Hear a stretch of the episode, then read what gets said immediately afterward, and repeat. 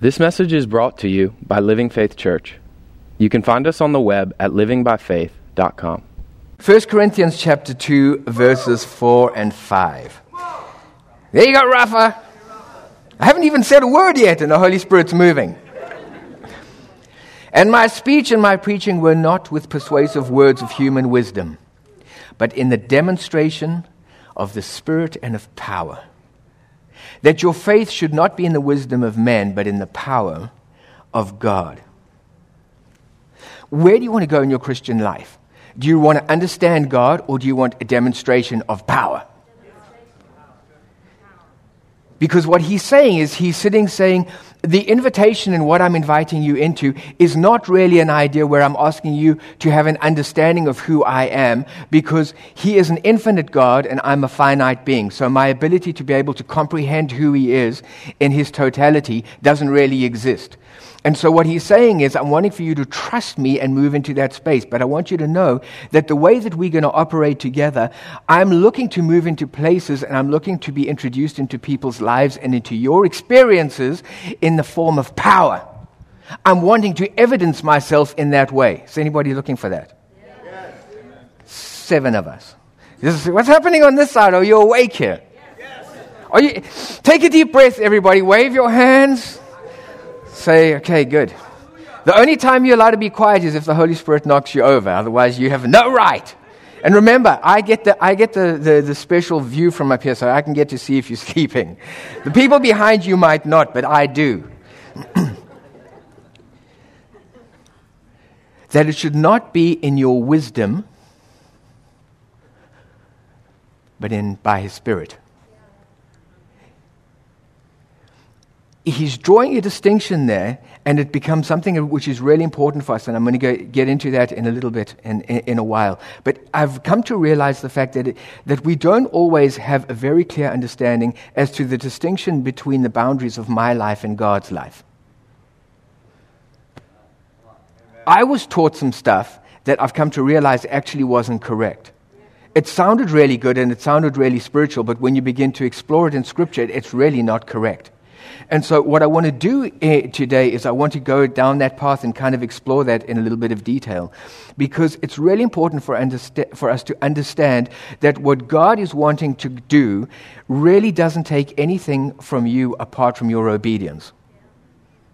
So, He doesn't need anything more from you than that. Now, you can take a big sigh of relief because that's the biggest revelation you're going to get today it'll change your paradigm and your relationship with Him because it makes us begin to recognize the fact that He's not asking you to do anything. He's asking you to live from obedience to what He's called you to do and how He wants to live through your life. Ephesians chapter 2 and verse 10, it says, You were created in Christ Jesus for good works. You were created in Christ Jesus for good works.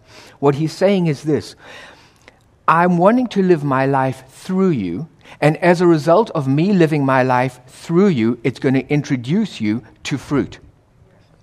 If you want your life to be fruitful, it's important for us to understand that He is wanting to have, live His life through us. It sounds elementary, and it sounds like it's, it's pretty much you know, a fundamental principle of Christianity, which it is, but it's become very blurred over time because we don't always believe that God wants to live his life through us to do stuff. We believe that God wants to change us so we can do something.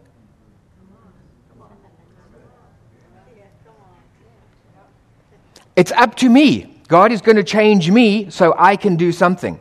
God is not going to change you to do something for him. He is going to change you because the th- fact of the matter is, part of our life and part of what has, has constitutes the building blocks of our life is not of Him. And so when we live from that place, we live in what we classify as being dysfunction. We don't know why my life and the wheels come off my life with regularity. It's because I'm operating very often in dysfunction, outside of accord with God. So what He's wanting to do is He's wanting to change my life for my benefit. He's not changing my life so I can go and be like him. You should all be sighing the best sigh of relief. I'm giving you the best words here because all of this time you thought you had to do something grand for God. And you were sitting thinking, what am I going to give to Him when I get to heaven? Because I haven't really got anything really big in the bank just yet. He's not changing you to do stuff for Him. Maybe it's just a deep revelation. Are you with me this morning? Okay, hold on. Hold on a second. You got to stand up. Take a deep breath. I haven't got into anything deep yet, and already it's breathe in, shake, wobble your hands, take, slap the person next to you, sit and say to them, Wake up! Say, This is going to be really, really good because the greater one lives inside of you. And you're about to discover something about the greater one that you didn't know. Okay, now you can sit down. he wants to do something in and through you. He's not changing you to do something for him. Remember, the fundamentals of grace is it's through Christ, not through you. It doesn't matter how good you are. It doesn't matter how eloquent you are. It doesn't matter how studious you are. It doesn't matter how knowledgeable about you are. You are not here to do stuff for Him. He is here to do stuff through you. Change it. It changes the focus of my life. Everything doesn't become about me and who I am and what I'm all about and how good I am. The focus of my life becomes Him. He is the beginning and the end, the author and the finisher. Revelation uh, chapter 22 says, he, I am the author and the finisher, the beginning and the end, the start and the, and the end. Something like that. I can't remember it exactly. I kind of threw it out. But that's it. Go and read it and you'll see. What he's saying is this don't put your eyes on anything else. The gist of everything in your Christianity is Christ. If your focus comes off him, you're going to end up in trouble. And that includes looking at myself. There's nothing great about me apart from what he's doing on the inside of me. Keep your eyes focused on him. As we move forward, it becomes so important. It becomes a fundamental principle. Watch what constitutes your vision. It's all about him. Always go back to Christ. Always go back to Christ. Um, John chapter 5 and verse 15 says, He who abides in me and I in him should bear much fruit. For without me, you can do nothing. There are a couple of things I want to look at in this. The first bit is this understanding the importance and the significance of abiding. He who abides in me and I in him. He's showing us here the fundamentals and, and he's inviting us into relationship. What he's saying is when you move to the place of intimacy with me, and you allow me to give recognition uh, and definition to who you are, what ends up happening is you're going to produce much fruit. In the context of that, and I'm going to expound on this in a little bit, there, there, there is an interesting paradigm that's taking place here because he's sitting saying, You need to discover who you are in me, but not only that, you also, once you start participating in that, are going to discover who I am in you. So something is happening in that context. And he's saying if you can understand that dynamic and if you can walk into a revelation of what that is, it'll reposition the way that you operate with me. And the result of that will be that you'll begin to produce fruit in your life, which is not of me, it's of him. Because without me, you can do nothing. Okay, just tap, tap your neighbor and say, He's going to tell you something. This is for you. Take a deep breath, put on your seatbelt. If the cap fits, wear it, because it's just as relevant for me. And so if I had to digest it, then so do you. So this is what the Holy Spirit said to me Without me, you can do nothing. So if you're operating in your Christianity and nothing is happening, maybe Christ is absent. Say, put that seatbelt back on. If you're doing some stuff in your Christianity and nothing is happening, maybe because Christ is absent. I'm doing some stuff, but He's not there. I'm looking for some stuff to happen, but He's not there. I don't know why things aren't happening. It's because He's not there. Without me, you can do nothing. We've raised a generation of Christians who are good hearted and well intended, and they're out there on the battlefields working really hard to do something for God. I'm working really hard for you, Lord. Where are you? You've never discovered yourself in me and me in you. I appreciate your heart. I appreciate your good intentions. But you're acting impulsively and you're running ahead and doing stuff in your own strength. Where is he? I don't understand why my Christianity isn't working. He's absent. So this was for me. That's why I'm allowed to talk about it. and so you have to rein it in and say, hold on a second. I don't have the prerogative of going ahead and doing whatever I want to do. All of a sudden, I begin to recognize the fact that I'm living in relationship with Him, and He is the dominant partner. He, gives to give, he gets to give direction and clarity, and He is the one who influences that situation when I move into it. Come on. Keep your focus on Him. Anytime I think I'm going to be a maverick for the cause, I end up in trouble. I'm well intentioned, but He's just not there.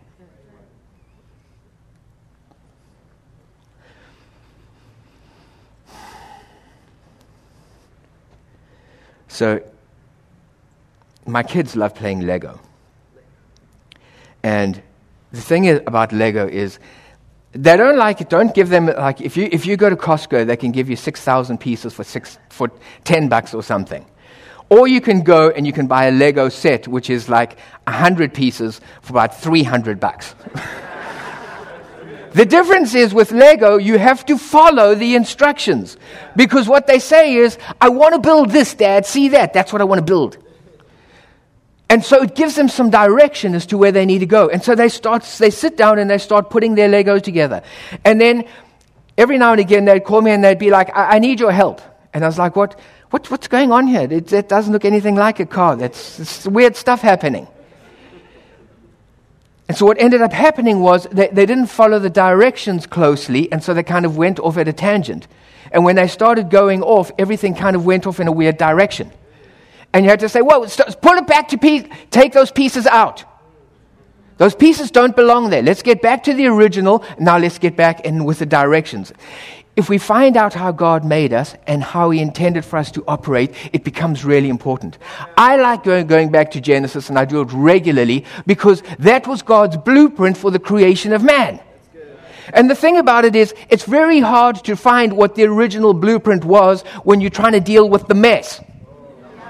I'm trying to get through the mess and sort all the stuff out to understand what God's really trying to say to me. If I go back to the beginning and I can understand the fundamentals, I understand why He put man together and how He put man together and how man was designed. It puts me to a place where I can sit and say, I have clarity all of a sudden. I need to make some changes in my life. Holy Spirit, come into this place and do some stuff here. And so we go back to Genesis. In Genesis chapter 2 and verse 7, God is about to create man. And he gets everything together, unlike Donna. and he says, And the Lord formed man of the dust of. Oh, stop being so sensitive. Listen, you, if you're looking for political correctness, you're in the wrong church. Okay? This is not the right place. And the Lord God formed man of the dust of the ground and breathed into his nostrils the breath of life and man became a living being. Okay, so this is what I want you to get from that. Remember, we're starting off giving definition to your role and your responsibility in relationship with God. God is busy making man, and He makes man of the dust of the earth. What He did is He created man, and He created a habitation for Himself. And man's lying down there as a habitation for God. And nothing's happening. The habitation is there, but nothing's going on. And it says, and God breathed into his nostrils the breath of life. Wrong. If you look at the original Greek, it says something different. It says, and God breathed into his nostril the breath of lives. Plural. what did he do? It wasn't just his life. What he was doing was this he breathed into man and he put his life into the habitation. And when God put his life into his habitation, all of a sudden, man became a living being. He breathed into his nostrils the breath of lives, and man became a living being. Adam became a living being. And in that moment, something happened. There was an immediate transformation because you see, when the divine enters a habitation, it's no longer just a habitation, it becomes a temple. A temple is designed to house God. He was designed as a habitation, but the moment that God moved into that space, the space became a temple.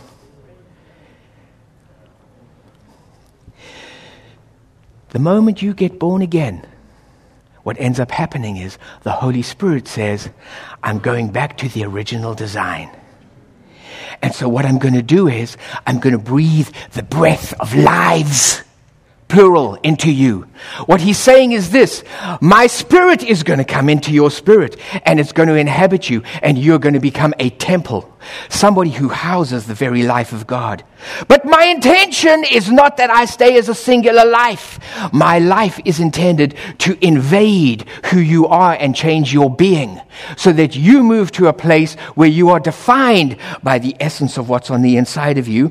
And as a result of that, you can take who I am and you can live from that space and you can reflect who I am to the world. He breathes into you something called his life. If we ever imagine ourselves to be anything more than a temple, we run the risk of thinking more highly of ourselves than we ought.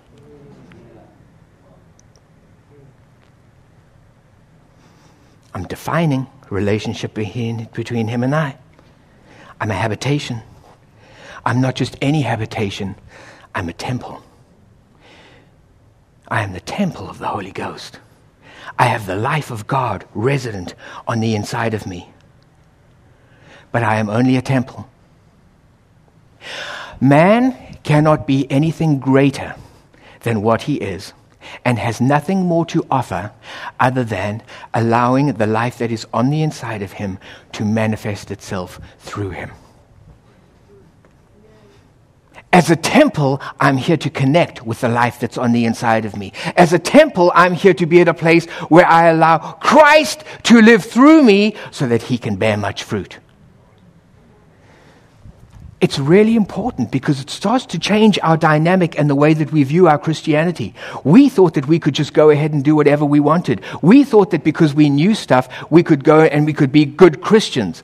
We thought that we needed to run about and do good works so that we could manifest Him to the world. We are doing a whole bunch of stuff, and He's sitting saying, You don't understand that you're a temple. A temple is there to house the life of God. And in the temple, what happens in a temple is worship. You see, in the temple, what he calls man became a living being to do is to come to a place of worship. What it's saying is, esteem and value the life of him that is inside you more than anything else that you find in the world. I'm beginning to relate to the life that's inside me. The living being is relating to the life of God on the inside of me. We call it relationship. I don't like the word relationship because people go like, I don't know what that means. Especially men. Men hate relationship. We're relating to that life. And that life is relating to us. Are you relating to the life that's on the inside of you? That's why it becomes so important for us to move to a place where we're able to enter into communication with God who's on the inside of us. That's why God speaks from the inside out, because He's resident within. He's a temple. And what ends up happening is when we live from a place of worship, when we live from a place where we continually go to Him because we esteem Him as being everything, we esteem and value Him for who He is and what He's all about, and we open ourselves up to de- definition from Him, what ends up happening is we start to recognize and realize my destiny. My destiny is not outside of you. My destiny is inside of me. My destiny is to be found in the Holy of Holies.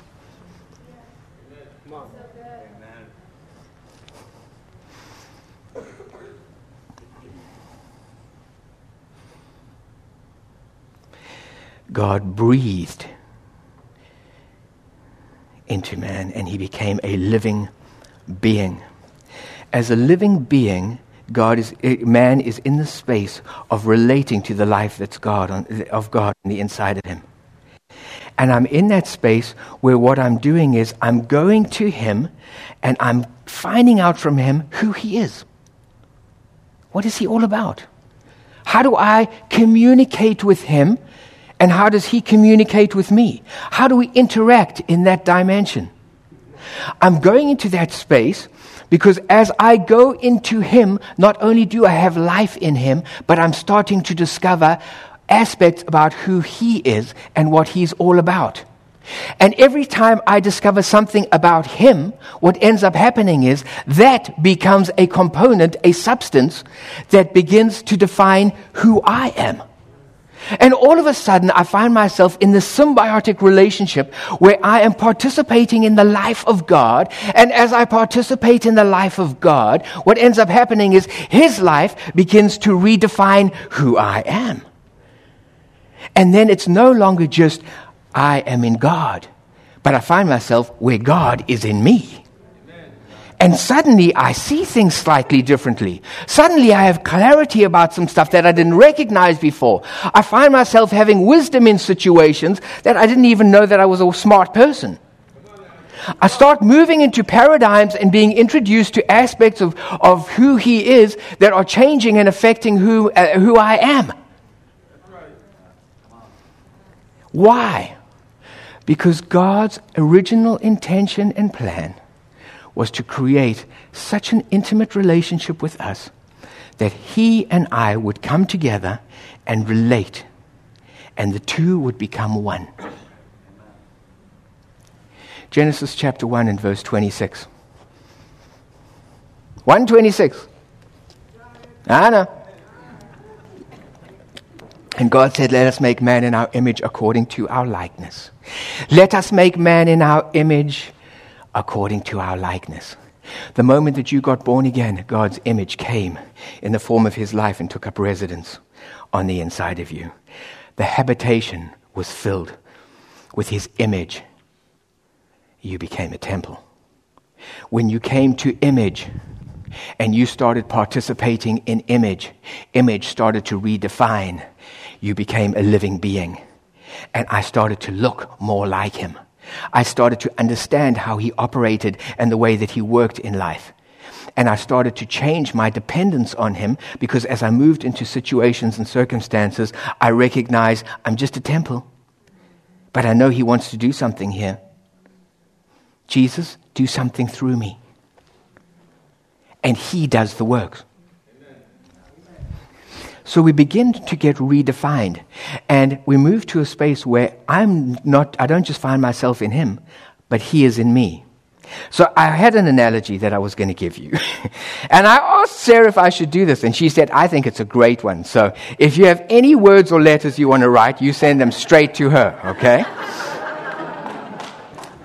so, yeah, yeah, yeah. Okay, so this is the de- so this is what happens. I like to eat seasonal fruit and vegetables. Because if you don't eat seasonal stuff, it all comes from the southern hemisphere. And so what ends up happening is they, they pick it before it's ripe, and they stick it on a boat or a ship or a whatever. If it doesn't sit out on the harbor in California, they actually manage to bring it in and they deliver it. And then it looks really good on the shelf, and you buy it and you eat it, and it tastes like nothing. It's awful. Looks good, but got no taste. And that has nothing to do with the story, apart from the fact that I like, like eating seasonal stuff because it tastes really good. And so it's in the, in the season right at the moment, there's asparagus everywhere. And the kids love asparagus. And I'm very happy because Vivi's picky. And so if she'll eat something green, I just buy mountains of asparagus. And so she likes it. And when you cook asparagus, you have to make sure that you make asparagus. And she likes to put cheese on the top and put it under the grill and blah, blah, blah. So it, exactly, I know. Now you're all excited about lunch. And the thing about it is, so you get that out now. You take it and it is delicious. I mean, who doesn't like, don't, don't get it so that it's like this. You just got to steam it so it's still crisp and good and, yeah. And so you take it and you eat it. And the thing is, what happens is you partaking of the asparagus. It's so good. But the th- funny thing happens. After dinner and a little while later, you find that you've got to go and tinkle. and when you tinkle, you just got to make sure Sarah never comes around to the bathroom otherwise, because she comes out and she says, You've been eating asparagus! the thing about it is this it's a good analogy because you know why it works. Because I participate in the asparagus. I am in the asparagus. And then the asparagus is in me. And when the asparagus is in me, I'm able to take that and its likeness is out there because Sarah says, I know you've been eating it. You don't have to tell me. You don't have to show me. You don't have to. They know it. That's the life of God. God wants us to get to a place, God calls you to be asparagus eaters. It's scriptural. What God is saying is this I want you to come to a place because when you understand who I am and you begin to partake of who I am, it is going to redefine and change your being. And you don't have to do it. You don't have to work at it. You don't have, all you have to do is put yourself in a place where you allow Him to have influence in that space. And when He has influence in that space, it starts to change who you are. And you'll get the nutrition and you'll get the value and you'll get the benefit. And what ends up happening is as a result of the life that's taken root on the inside of who you are, it'll begin to take that and reflect that likeness all around. I am in him, and he is to be in me. I am in him, and he is in me.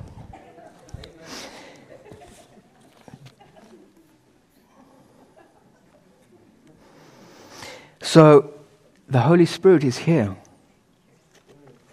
And the purpose of the Holy Spirit is to restore us to our original design. What the Holy Spirit is here to do is to sit and say, I want to introduce you to who He's called you to be. And so, as a result of that, when we begin to partner with the Holy Spirit, the Holy Spirit takes us into a place where He becomes the one who introduces and unveils to us the life that's on the inside of us. Reveal, revelation. He's introducing us. It's His work. The role and the responsibility of the Holy Spirit is to take you back to your original design. The purpose and the responsibility of the Holy Spirit is to become your partner in destiny. The purpose of it is this we never discover who we are and what we're supposed to do. It's more than a vocation. It's more than a sports arena. It's more than accolades. It's more than fame. It's more than fortune. It's more than accomplishment. Everything in terms of who you are designed to do is going to be found in Him. And when you get to what, when, to that place where I'm discovering who it is that He is that resides on the inside of me, what ends up happening is I'm discovering aspects of Him. And when I discover aspects of Him, I find myself changing. And as a result of me changing, what ends up happening? I'm becoming conformed to His image. What is your destiny? To be conformed to his image. Why? Because it's no longer I who live, but Christ who lives in me. My destiny is to move into a space where I allow the life that's taken residence on the inside of me to change and transform me so that I can partner with God in what it is that He's wanting to do.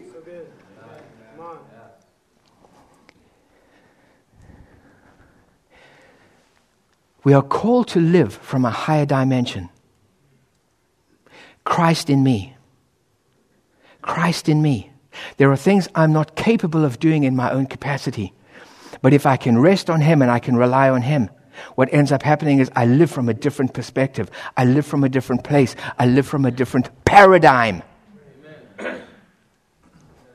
1 John chapter 5, I think. Verse 4 says, Whatever is born of God overcomes the world. And this is the victory that overcomes the world, even our faith. I haven't got time to get into it this week. Go and listen to last week's if you didn't hear it. The whole point about it is this Christ is your faith. And he is going to be established on the inside of you. Christ is the victory. And we get, when we get established in who he is, it's what is on the inside of us. It is Christ that's on the inside of us that overcomes the world. I'm a temple. The overcomer is within me. I don't have to do stuff, He does it. Everything begins and everything ends in Him. Um, if we go to 3 John chapter 2, it says, Beloved, I wish above all things that you prosper and be in health, even as your soul prospers. What he's saying is this to walk into the fullness of what God has provided for us externally is going to be dependent on whether we're able to walk into the fullness of what God has provided for us internally. What he's doing is he's taking us back to that space of abide in him and let me abide in you. And what he's saying is the degree to which you're able to live from that place and the degree to which you allow that to redefine who you are is going to introduce you to what God's plan is and what God's purpose is in circumstances and situations and life.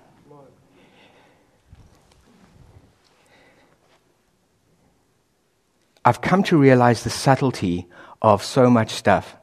And it was interesting because we had a, a pastor's meeting this week, and part of that discussion was all about the languaging that we use. Our language is so important because we say things and we don't often think about exactly what the implications of that are. But when we sometimes think about it for a moment, we get to the place where it sounds really good, but it's so horribly wrong. So we teach people that, you know what, you need to, you need to grow. You need to grow. Now, what do you mean by that? It's really careful that we explain to people what that growth means. Because if that growth means I get to a place where I recognize that I can do nothing of myself, I'm growing independence on Him, that's one thing. But many Christians take it as, let me become a more holy person. Let me become a more knowledgeable person. Let me become a more spiritual person. So we put people on a, on a track where they're going down roads trying to do certain things that sound really good, but actually they're totally immaterial in God's economy. I heard somebody this week, and they, they were talking about um, to, to somebody who was preaching, and they were saying, God wants you to know that He's got something very special that He's done in each person's life, and God's going to work with you so that you can take what He's given you to go and change the world. That's not right. It's not about you, it's about Him. It's not about, each of us are going to reflect Him in a slightly different way because He's given you your own personality. What I want you to get, see is this. It's not that we throw the baby out with the bathwater, but we need to understand the relationship between things. It's not me doing stuff for God. It's me at a place where I find myself always responding to His initiative. I'm always at a place where I'm sitting saying, Holy Spirit, what's happening here right now? What do you want to do in the situation? What would you like to stay in the situation? What I'm doing is I'm responding to the life that's on the inside of me and I'm allowing that to come out and give definition to places. It's not me going to do things. Every time I try and do something like that, it's like rearranging the decks on, rearranging the deck chairs on the Titanic. It looks really good and it looks great and all the rest of it, but it's designed to sink. That's our life. You're designed to die. It's no longer I who live, but Christ who lives in me. We're trying really hard to do a whole bunch of stuff, but the fact of the matter is, I wasn't designed to live.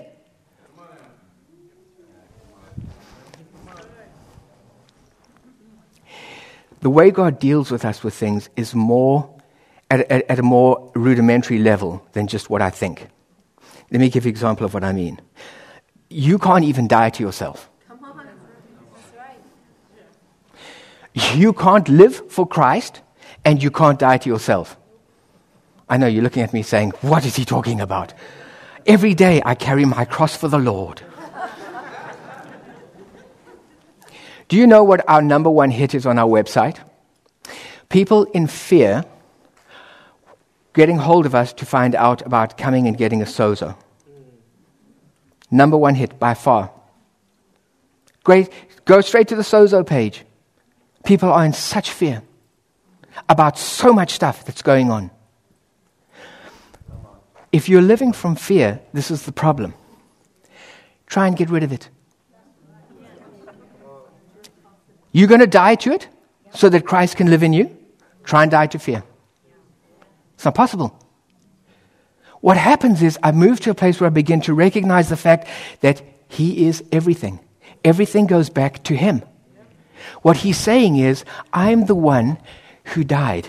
If you want to participate in my death and resurrection, understand this your life is in Him. What it means is this because He died, and because he rose again, what he's saying is, I'm the author, I'm the finisher. And that includes the faith that gets established in your life. So for, in order for me to participate in what he has for me, I have to die to some stuff, my fear, so that I can embrace his peace. Because you can't have fear and, and peace there at the same time. And you also can't take fear and try and morph it into peace. I've got to die to something so that I can participate in something of His. I can't die to it without Him, and I can't birth it without Him. Everything starts and ends with Him. I'm beginning to recognize the importance and the significance of who He is in me. I'm beginning to understand my role as a temple. And when I move into certain places, I move to a point where I sit and say, Holy Spirit, I'm, I'm filled with fear here. I need for you to come in. Why? Because that which is born of God overcomes the world, not which is of me. Only Christ can overcome the fear. Christ will take it. Christ is the victor over it. Christ will put it to death. Not only will he put it to death, but Christ is the one who's going to birth something new on the inside of you. This is how I practically get to participate in his nature. I'm not trying to be good. I'm living from his goodness. I'm not trying to be a peaceful person. I have to allow him to birth his peace on the inside of me. I'm not trying to be a per- person who's courageous. I'm believing and I'm living from his courage on the inside of me. Everything that defines who I am and that I live for is something that comes of him and is birthed in me from him. He uses birthing for a reason because I can't produce it and I can't manufacture it. It has to come from Him. And so it moves us to an interesting place because then we begin to understand why God calls us to live from a place of humility. You know what humility is? Humility is a heart disposition that says, without you, I can do nothing. Humility is a heart disposition that says, I've come to a place of recognizing there's some stuff happening in my world, there's some stuff in my life, there's some stuff in my relation, there's some stuff in all of the stuff. I can't fix it. I'm so dependent on you. I can't even die to it, let alone birth something new. People live in torment because they can't kill some stuff. Guilt anxiety, fear, pressure. We need death. And He's the only one who brings it. He brings death so that He can birth something new on the inside of us. And this is how I become, and I move into a space where I become a participant in His nature. If you're looking for something from God, remember this everything that you need and everything you're looking for is part of who He is. If you're looking for anointing, you don't get anointing apart from Christ. If you're looking for healing, you don't get healing apart from the healer. If you're looking for provision, you don't get provision apart from the provider. The gist of everything is this He invites us back once again to, into that place of, I am in Him and He is in me. He's inviting us back to that place where you get to a place where we build relationship and we begin to relate to Christ. Because if you get Christ, what ends up happening is you get everything that comes with Christ. He doesn't come without who He is. He doesn't come without anointing. He doesn't come without healing. He doesn't come without provision. He doesn't come without wisdom. He doesn't come without peace. He comes with all of those things. If you can encounter Him, what will end up happening is you get to become a partaker of what He's all about. He's resident on the inside of you. When God breathed into Adam, it wasn't a little He breathed into Adam, and in Adam's fullness, if you could see spiritually what people look like, people look, if you imagine me with an aura, that's what I believe that we look like spiritually. We look like this. It's not some little white dot on the inside of me, and that's my spirit. This is who I am. When he breathed into Adam and he breathed his life into him, he took up residence in Adam's body. Who he was. Adam didn't just walk with God in the cool of the evening, which is another whole story. He lived in relationship with God. Everywhere he went, God was with him. Everywhere he went was living out of an ability to relate to who God was. God is all in all. When we are born into this world, we don't have everything. We're learning and growing mentally, not spiritually, in terms of who we are. That's what kids are all about. They're being raised up. When Adam was placed into the garden, he wasn't placed fully complete in terms of his soul. He was learning in that space. What was he doing? He lived from learning by relating to the life that was on the inside of him. It gave definition all the time to who Adam was. He had no concept of death until he sinned. And in that moment, suddenly he was like, What happened? I felt something changed. We had the other way around.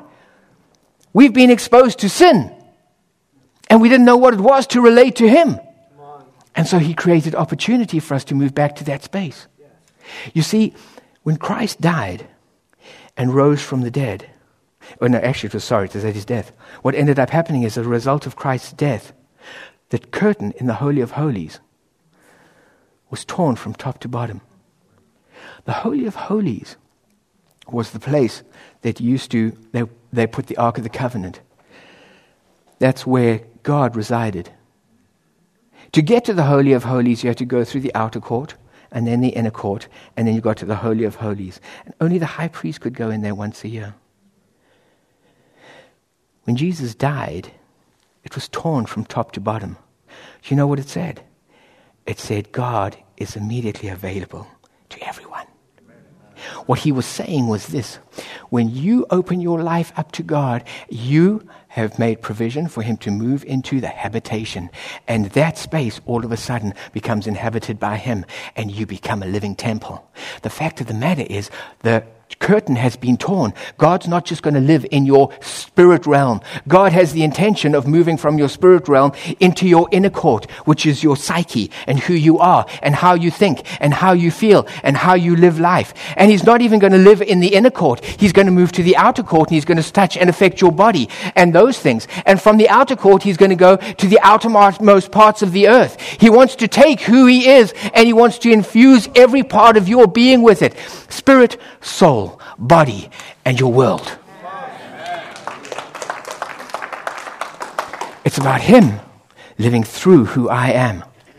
I thought there was one other thing I was going to tell you, but now I can't remember what it is, so it can't be important.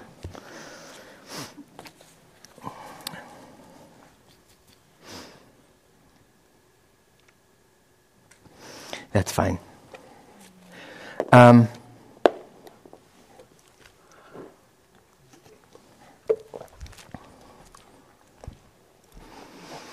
My encouragement for you this week is to be people of destiny. Pursue your destiny. Discover who He is, and in that space of abiding in Him, you offer the, uh, you offer the invitation for Him to abide in you. There's a redefinition that begins to take place in who I am and I begin to look like him, and I begin to sound like him, and I begin to see life from his perspective. And it puts me at a place where, as I move into circumstances and situations, there is a sensitivity that I've developed to who he is, where I understand his prompting and his leading and his movement, and I understand what he's wanting to do in those situations, and I look for him to do it, and I invite him into that space. How does that change our prayer life?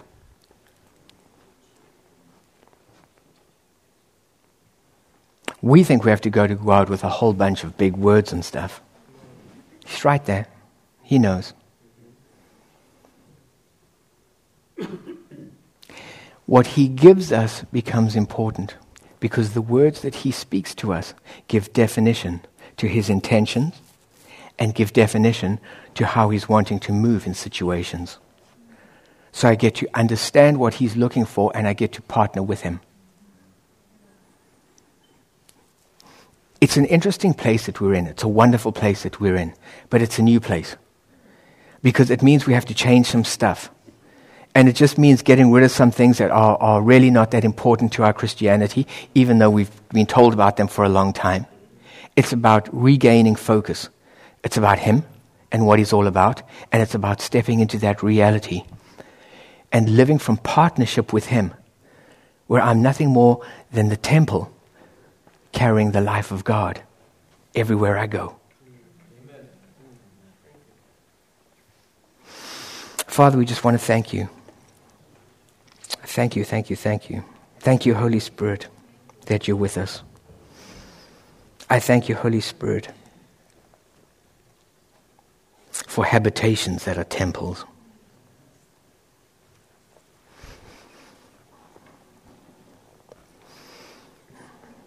Holy Spirit, I ask you this week that as people are intentional and they set aside time to spend with you, I pray that you move into those circumstances and you move into their life and you communicate with them in ways that are profound. I ask you to touch people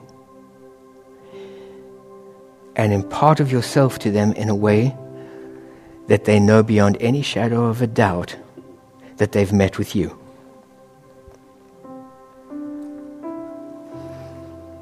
Communication is foundation to everything. I thank you, Holy Spirit, that you're the guide. You're, you're, you're here to lead us into this life. We invite you in, Holy Spirit, to each person's life. And I pray that as they set aside that time, you meet with them